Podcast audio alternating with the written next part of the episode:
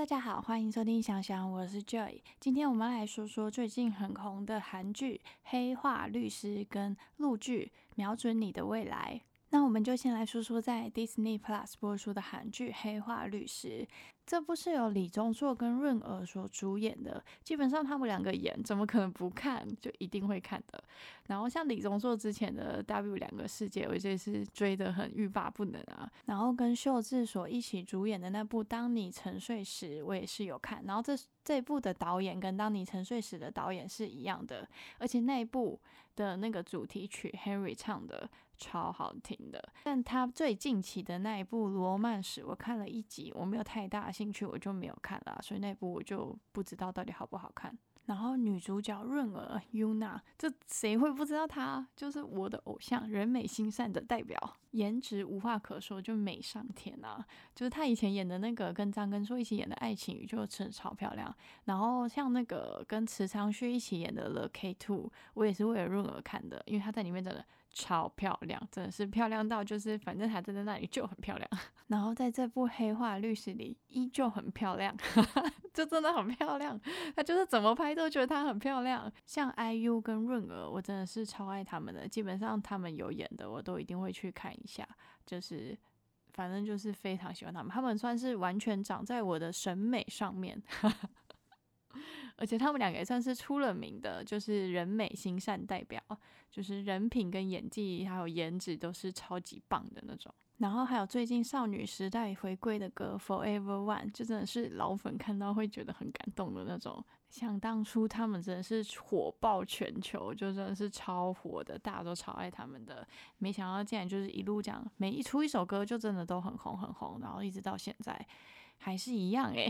还是很红。而且是他们几乎大家都没什么长相都没什么变诶，就是真的是看起来还是少女时代，永远的少女时代。那我们继续来说说这部韩剧《黑化律师》，就是男主角李钟硕饰饰演的律师朴昌浩，是一个胜率很低的律师，然后属于个性就是比较怎么讲，比较软弱嘛，就是比较无为的那种。然后是他毕业之后就是没有律所收他，虽然他要考到律师这样，然后所以他就自己出来开了一间。律师事务所，然后他接的案子就是基本上还是胜率极低极低的那种律师，就是就是几乎没有在打赢官司的那种律师，然后还欠蛮多钱的这样。然后润儿在里面饰演的是他，他们已经结婚了，是他老婆，然后是校花级老婆，毕竟他的颜值就摆在那。然后他职业是一个护理师，就算是怎么讲，就是嗯，现实生活中就是比较干练一点的那种女生吧，就是她性格会。会比较敢爱敢恨，然后比较勇敢的那种，因为毕竟她老公就是李钟硕演的那个角色，就是好像蛮弱的，所以可能她还是要靠她自己比较坚强一点。然后他们是在呃年轻高中的时候认识的。然后女主角润儿那个角色高维虎就等于算是呃帮男主角算是一路支持他一路走过来成为律师的一个算是蛮重要的角色吧，就是在背后一直支持他啊，就是不停对他打气啊，就是有点算是逼着他前进的那个角色吧。因为因为因为朴昌浩那个个性是比较软弱一点的。然后他一开始是那种卷入财阀之间的纷争，就算是他自己有一点他自己做出来的吧，就是要去找人家 要钱，因为为了还债之类的，反正就是被人家被财阀冲康，然后就是被害的，就是算是出车祸吧。结果他一醒来，就是我不知道是他身边的人想要保护他，所以他就被冠上了一个大老鼠，就是那种极度天才骗子，然后就是卖毒，反正就是什么坏事都干，然后非常厉害的骗子大老鼠。Big Mouse 就是，但是因为他有被冠上，就是人家把那个 Big Mouse 的的一些就是坏事都算在算在他身上的话，然后财阀被骗了一千亿，所以原本他应该是会被财阀害死，在监狱里面就会被弄死了。但是就是因为他人家以为他是大老鼠嘛，所以他才没有被弄死，也算是保了他一命。所以有可能就是现在就是他这部剧很多重点就是在猜。到底谁是 Big Mouse？然后男主角被害之后，会为了要活下去，然后保护自己心爱的人，就是会变得个性会就是稍微改变，变得比较强势啊，然后变得就是比较像是真正的大老鼠那个骗子一样，就比较狡猾一点，然后就为了要救出真正的大老鼠，这样才有办法洗刷他现在背负的罪名。我个人认为是他身边的人啊，也就是那个为了保护他，而且那个就是他那个金条啊、那个毒品啊，都是他办公室查出来，那一定要他很周边的人，就是才有办法做到嘛。所以我个人认为是他岳父的几率很高，但是又好像不太像。反正我觉得 Big Mouse 像是不太像是一人所为可以做到的事情，就是太神通广大了，就感觉是一个团伙吧。但是网络上有一种说法是说，那个是男主角。Big Mouse 本人就是男主角，是他的另外一个人格。呃，但我认为第二个人格的几率是比较低的啦，在我看来。可是好像现在大部分的人倾向觉得他自己本身第另外一个人格就是大老鼠本人。但我个人觉得不是，因为如果假如说第二人格的话，那在心理学上来说，那就叫做解离性身份疾患，就是以前被称作为多重人格障碍。这个是指说一个人的身体里面出现了两个以上，就是明显不同的身份或人格，就是就是像是一个身体里面住了好几个人的意识一样。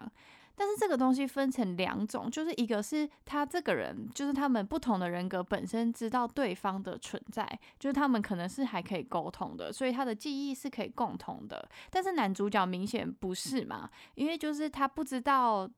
他自己是不是大老鼠啊？如果他自己知道的话，那他就是是可以沟通的嘛。他是有那个记忆，他会知道他自己就是大老鼠。但是明显在演的时候，男主角不知道他自己是大老鼠。那如果假设他不知道另外一个人格的存在的话，那他们的记忆跟意识是没办法共通的嘛？像男主角应该会出现一些记忆遗失的情况，就是他会有一一段时间是他没有记忆的，就是像是时间不见了的那种状况。可是他好像也没有演这个状况，所以我我个人认为就是是。说他的另外一个人格是大老鼠的几率，我个人认为不高啦。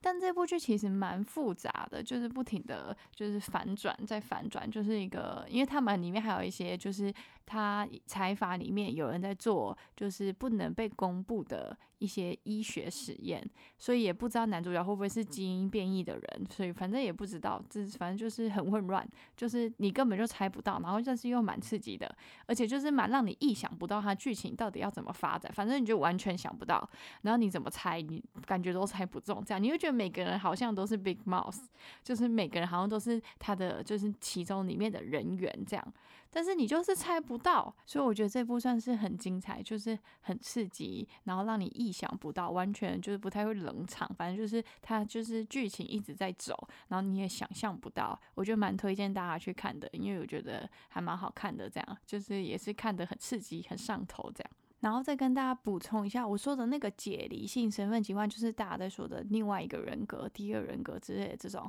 跟失觉失调是不一样的哦。失觉失调以前的名字叫做精神分裂症，因为现在怕大家会混淆，所以改名叫做失觉失调。呃，身份解离性身份疾患这个，它是指说他一个人会出现不同的人格，然后失觉失调那个症状呢，是指说就是一个人他会看到幻觉。就是会出现一些视觉上的、听觉上的幻觉，就是你会有不同的情况，像是有人在跟你对话一样，就是他会以为，就是有点分不清楚，呃，是他想象出来的那个人，还是那个是真实存在的那个人，那个才是视觉失调。然后有一部韩剧很有名，就是《没关系是爱情》啊，那个男主角就是视觉失调的患者。就是男主角是由赵寅成所主演的，然后女主角是孔晓振，也算是很有名的韩剧。我觉得那部也很好看，而且那部 OST 很好听。大家如果有兴趣的话，也可以去看一下。就是跟那个大家说的，就是不同的人格，这是不同一样的。不同的精神疾病，这样像解离性身份疾患跟失觉失调，其实他们的成因是基本上差蛮多的。多重人格在研究上，就是它的成因被认为是就是跟童年的创伤有关，基本上就是在七岁以前，他可能有发生过一些比较。重大重复的身体虐待、情绪虐待啊，一些比较大的压力事件，或是呃被性侵啊之类的，他就是算是为了保护自己，他没办法接受那个太大的创伤，然后可能会出现的另外一个人格是出来保护他的。算是人的一种防卫机制吧，就是他没办法，就是面对这件事的时候，可能需要一个，嗯，可能不同性格更强大的性格吧，或是或是一些人家个性可能比较强势，可能会出现一些小孩的性格，就是反正会是会为了就是会会分离出两个不同或者两个以上的人格，这算是出来算是保护他，算是一种怎么讲？逃避嘛，就是反正就算是有一种像是就是才有办法让他这样继续活下去，不然他可能会痛苦到他没办法活下去这样。如果大家很好奇的话，我记得我在 YouTube 有看过一个女孩子，她就是她在讲她的这个疾病的问题，然后她也就是。录他自己，然后讲讲讲讲的时候，突然他的另外一个人格出来了，就是完全会换成不同的人哦。你明显知道那个是不同的人，就是连眼神都不一样。然后那个女孩子的情况是，他们的人格不同的人格互相知道对方的存在，然后他们是可以沟通的。然后你就会发现他们，他们就是录的时候，就是他们还有就是两个人在那边，就是两个在沟通，就谁要出来，现在是谁，然后他怎样怎样，他在干嘛什么的，反正就是蛮神奇的。而且在那个。就是科学家研究，他们去造他们的脑部，在不同的人格大脑，就是他的那个使用的，就是完全是不一样的。所以这个基本上是完全没办法用演的演出来。所以多重人格基本上就是后天造成的。然后像视觉失调，基本上大部分都是遗传的。八十趴都是遗传的，然后剩下来就是一些环境因素，就可能吸毒啊那类的，这样才会有视觉失调。所以两个成因基本上是完全不一样，是完全不同的疾病。可是大家蛮常会搞不清楚到底哪一个是哪一个这样。所以我只能说，《黑化律师》基本上这部完全就是让你猜不透它的剧情啊，就是你就一直在那边想谁是大老鼠，然后这边找线索，看得蛮认真的这样。然后就是如果大家喜欢这种比较悬疑类的，然后又对抗财阀，然后对抗一些恶势力的，大家可以考虑看一下这部，因为我真的觉得这部蛮刺激的。那我们再来说说，在爱奇艺播出的陆剧《小甜剧》，瞄准你的未来。这部是由张炯敏跟徐若涵所主演的。他们两个应该比较少人知道，因为他们就目前都还是演网剧而已。男主角张炯敏演过的剧，我以前有看过，他跟赵露思还有王以伦一起演的，在台湾拍的那部，我记得在台湾拍的。最动听的是，就是女主角是。露丝演的贝尔多，然后可是其实张九敏那时候有出演，我对他完全。没印象，就是我真的是到这部他演男主角我才对他有印象。然后，而且重点是他好像是露丝的好闺蜜，就是他们很常一起出去玩，然后里面都有张九明，他们都会一起就被拍到啊，干嘛的，或者他们会一起发出来，就是一群他们出去玩，感觉就露丝感觉就是人缘超好那种，朋友很多，然后出去玩就是一群人这样，然后张九明就是很常出镜的那种，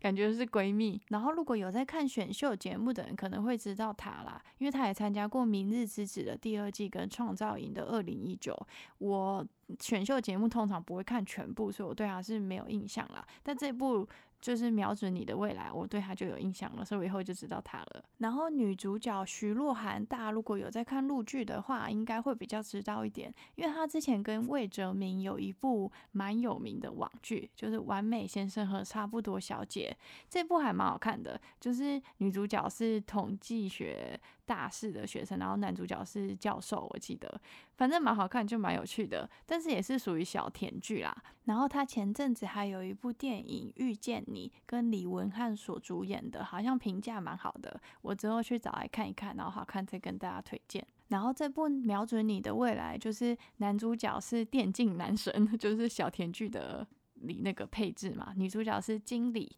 然后我是觉得这部还算是好看的小甜剧，吃饭的时候可以看看的那种，就是看了不会心情不好的，就还蛮好笑的。这部蛮有趣的点就是，其实它好像蛮老梗的，可是它有一些梗又做的蛮新奇的，就是算是算是就是老梗里面又有带一点很新鲜的东西，然后结局走向也都还就是算是比较不太。就是不会到很真的超老梗这样，而且我觉得里面就是蛮好笑的点是男女主角的互动，就是那个男男主角的时候会表现出一副就是就很嫌弃，然后但是这是怎么讲又拿他没办法，啊反正就是反正我是觉得算是蛮有趣的男女主角的类型，就是还蛮好笑的啊。而且坦坦白说，这部原本就是我看到完全是不会点进去的，是我妈看一看，然后跟我说，哎，这个很好看呢，然后我才跟着看的这样。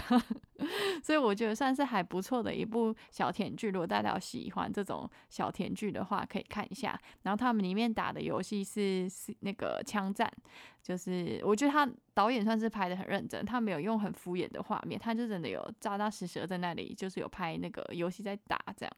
就算是还不错啦，算是推荐。而且我上礼拜就是因为那几天都在看这部，就是我大概两三天我就看完了全集了吧，所以我才上礼拜其实应该就应该要来讲黑化律师，结果就 没讲，就是因为在那边看这个。然后我是觉得大家如果有想要知道，就是最近有什么好看，就是你可能也是看比较快的，啊，你要等我更新可能会有点久，就是你可能要。看要追踪 IG，就是在那个迅起来那边找得到。就是 IG 可能比较会发一些动态，就是最近在上什么，然后在看什么。因为有时候就真的是在追剧的时候，就是看的欲罢不能啊，然后根本就没空来录 Podcast 啊。因为真的很多要看，最近暑假档很恐怖诶，超多的。最近那个啊，大强苍兰诀就是很火啊，我现在也赶快录啊，我等一下要继续去看，就是很好看，就是莫名的很上头，就是怎么讲，就是往后。这真是就是又中二又帅，反正就很上头，就对了。我一开始也是看一集就觉得这什么鬼，然后就是后来又看到很多人家就是人家播的片段之后，发现诶这好像很有趣，然后就越看越上头，就是反正就是。其实，如果因为我如果正在追很一些很夯的剧啊，我可能就没空来更新。如果你想要知道比较更新的一些消息，什么播了，什么完结了，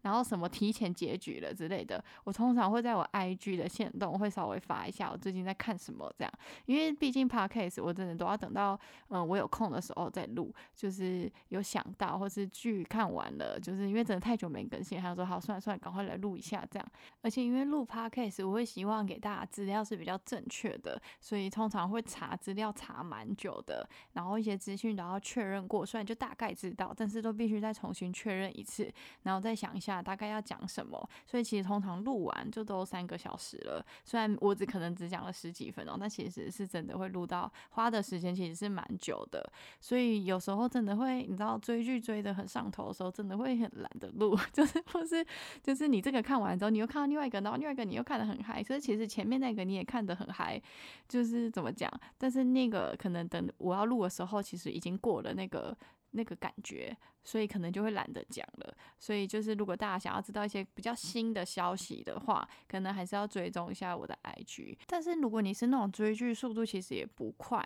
就是都是慢慢看，然后可能都是过了一些很热门的的那个时期，就是人家都已经看完蛮久，你才看的话，那你。听 podcast 也是可以啦，就不见得要追踪 IG。但是我大部分必须说，我 IG 应该大部分 po 都是呃陆剧，然后韩剧、台剧比较多。通常就是看这三个比较多。美剧我比较少看，美剧我完整看完的好几季都看完的，大概就是《菜鸟新移民》吧，因为就是下饭神剧啊，顺便练练英文又蛮好笑的这样。